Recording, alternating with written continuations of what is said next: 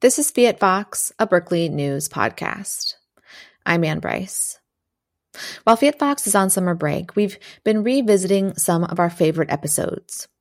Today's episode was originally released in April 2019. It's a conversation between UC Berkeley Chancellor Carol Christ and Professor Emerita Carol Clover. Okay, here's the episode. I recently sat down with UC Berkeley Chancellor Carol Christ and her longtime friend and colleague, Carol Clover. She's a professor emerita in Scandinavian Studies and Film Studies. They first met at UC Berkeley in 1970. In this conversation, they discuss what it was like for women in the academy 50 years ago and how it's changed. They also talk about what makes a strong leader and they offer advice to the next generation of Berkeley women. Chancellor Christ, why did you um, want to have a conversation with Professor Clover? Carol and I have known each other for almost as long as I've been at Berkeley. Mm-hmm. So it's almost 50 years that we've known yes, each other. Exactly. So, and we have careers uh, where there are many parallels, but also some really also different different paths that we took. Mm-hmm. I first came to campus as an assistant professor in 1970 in the English department. And so I guess I met Carol shortly yes, after I came to campus. And with the exception of the time that I spent as president of Smith College from 2002 to 2013, I've been here for my whole career. Well, I first came to campus as an undergraduate in 1960. I got my MA here and then my PhD here. And I then my first job was at Harvard, so I went there in 1971, and came back as soon as possible. um, in 1977, but then I had to go back and finish up a year at Harvard. But then I came back to Berkeley for good. When you both first got to Berkeley, what was it like for women on campus? I came as an undergraduate, right? And there were other undergraduate students. What was hard was actually having two children and also being at the age of 25, I was a single mother. So I did um, my under all of my work uh, with children, and that was really hard. But you know, there were other certainly other women students. What there weren't, what I never I never had a female professor. There were no women above that I ever saw above the, the level of students. When I uh, joined the faculty, only 3% of the faculty were women.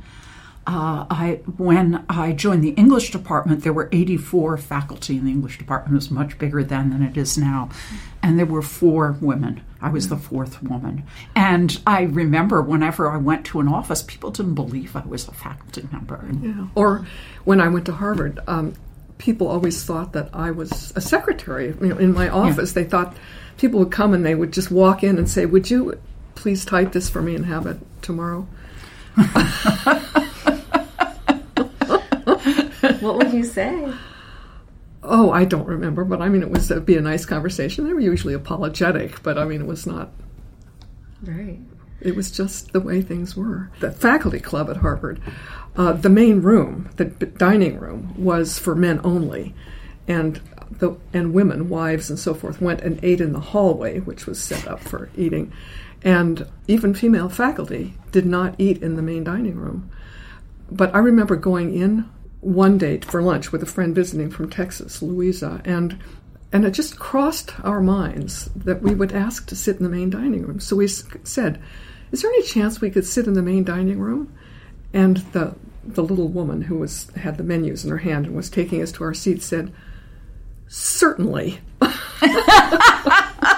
and she very strongly walked in and put us right in the best table in the room.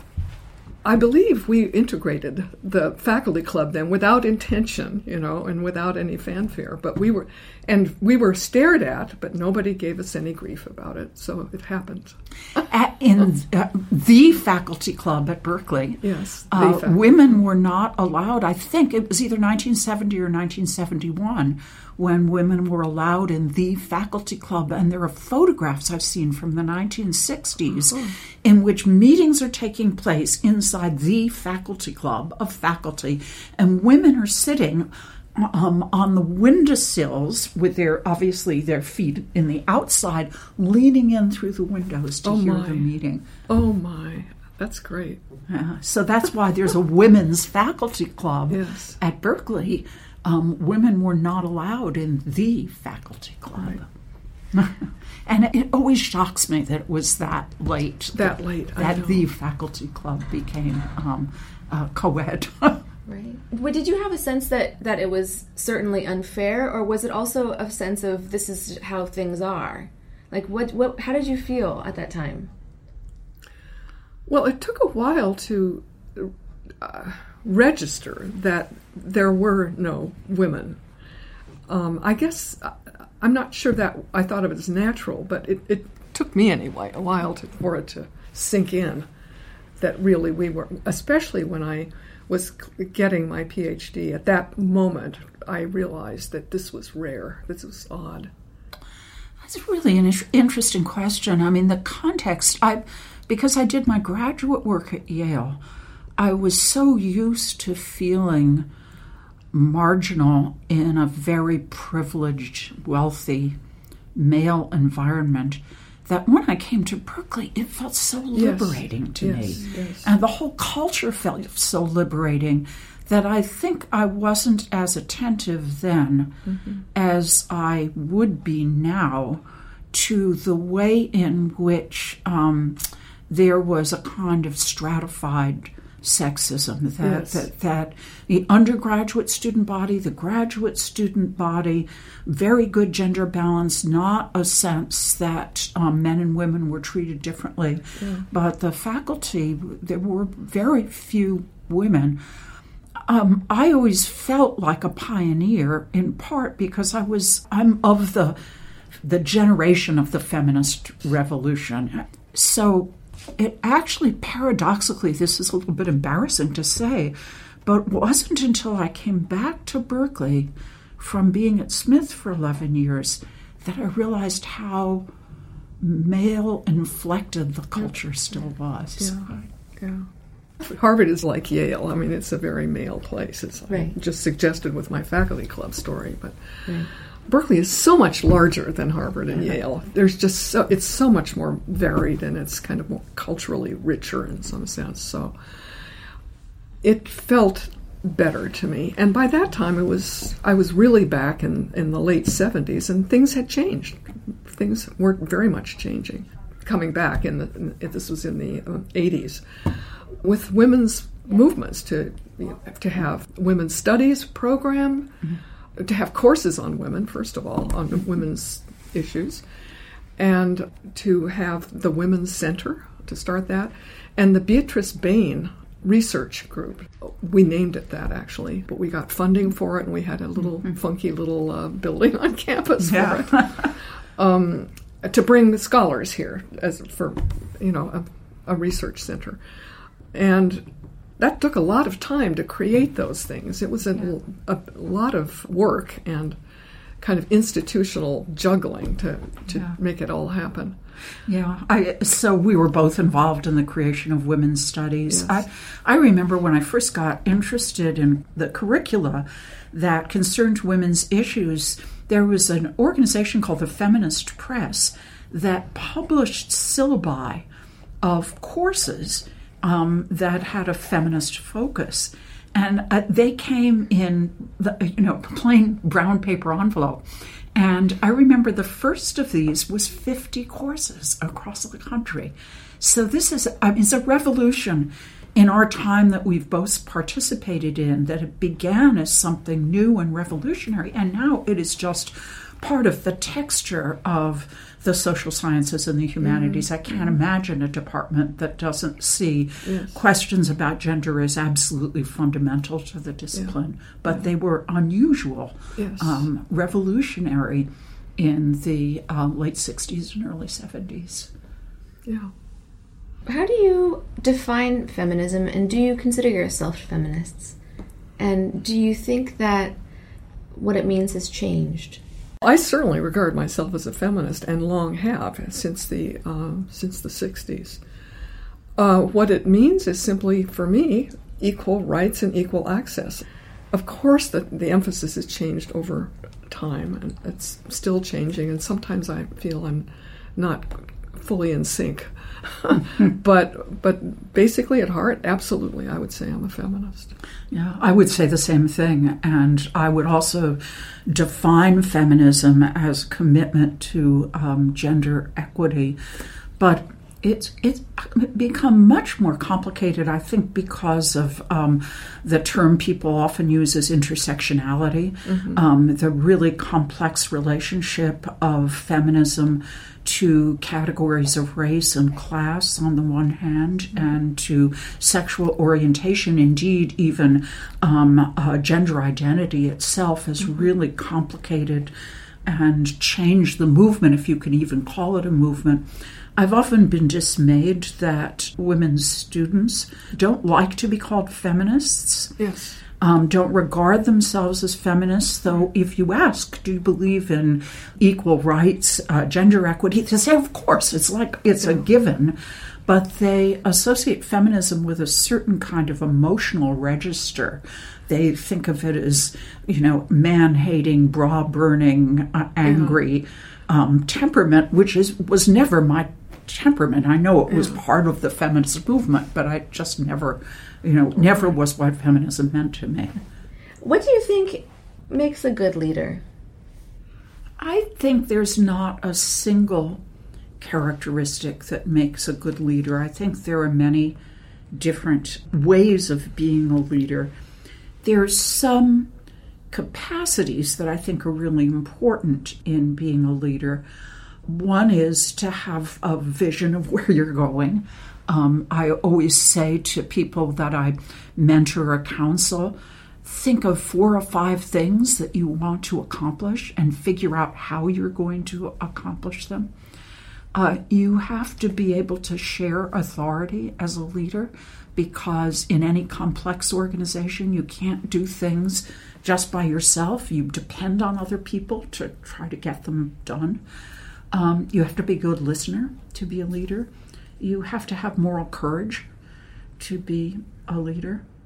But for a job like this, there are certain elements of the job that are very public and presentational, and you have to be comfortable projecting yourself in gatherings of various sorts. And I do think decisiveness is one of the important characteristics of, of being a leader, being willing to make decisions. But I think also being willing to say, admit that you're wrong or to change direction is is is yeah, important yeah. as as well. And there was an op ed that was enormously encouraging to me um, by Frank Bruni in the New York Times, in which he was talking about um, uh, women of a certain age and positions of authority. It was right after Nancy Pelosi had done such oh, a yes, masterful yes, job yes. of handling Trump. And um, he was taking issue with the view that was certainly articulated in relationship to Nancy Pelosi. She's too old for this job um, by saying age brings certain. Um, it brings certain strengths, and um, you see it in you know, judgment and maturity and wealth of experience. And since I'm about to become 75, I took this much to heart. Where are things now compared to the, the when you started, and and what still needs to happen? Interestingly, I think at this moment, a lot of people looking at the Me Too movement might say, oh, things are worse than they've ever been. I actually think women's willingness to come forward and say, this happened to me and it was wrong, rather than feeling ashamed and hiding it and thinking, I must have done something to invite this, is a mark of progress.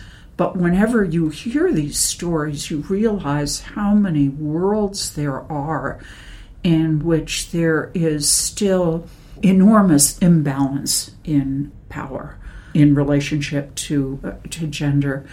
I think also lots of the issues have to do with race and class mm-hmm. and wealth mm-hmm. inequality. So, in some sense, I think that um, uh, you know, women in the academy have it, although it's not true that there aren't any problems in the academy in relationship to gender. It, it's one of the places where there's been a lot of progress. What's your advice for women now, uh, students, maybe undergrad, grad students, and just other women at Berkeley? One of the things that surprised and delighted me when I went to Smith was how the range of female behavior seems so much wider to me than it did at Berkeley. And I kept thinking, this is crazy. I mean, Berkeley is not exactly a place of shrinking violets. It has a pretty bohemian culture. And yet, the fact that this was an all women's Yes. community Yes, yes. freed women to be unconventional in their expression of themselves. So, women were louder, they were gigglier, they were just, and that.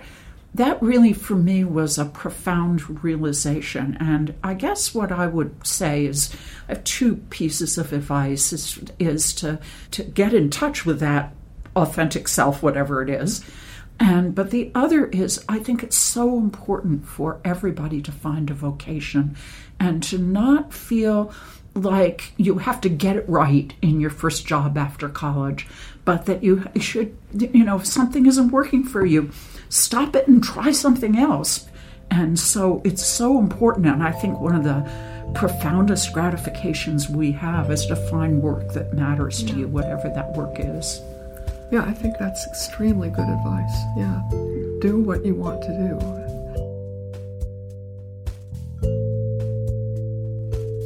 That was a conversation between UC Berkeley Chancellor Carol Christ and Professor Emerita Carol Clover.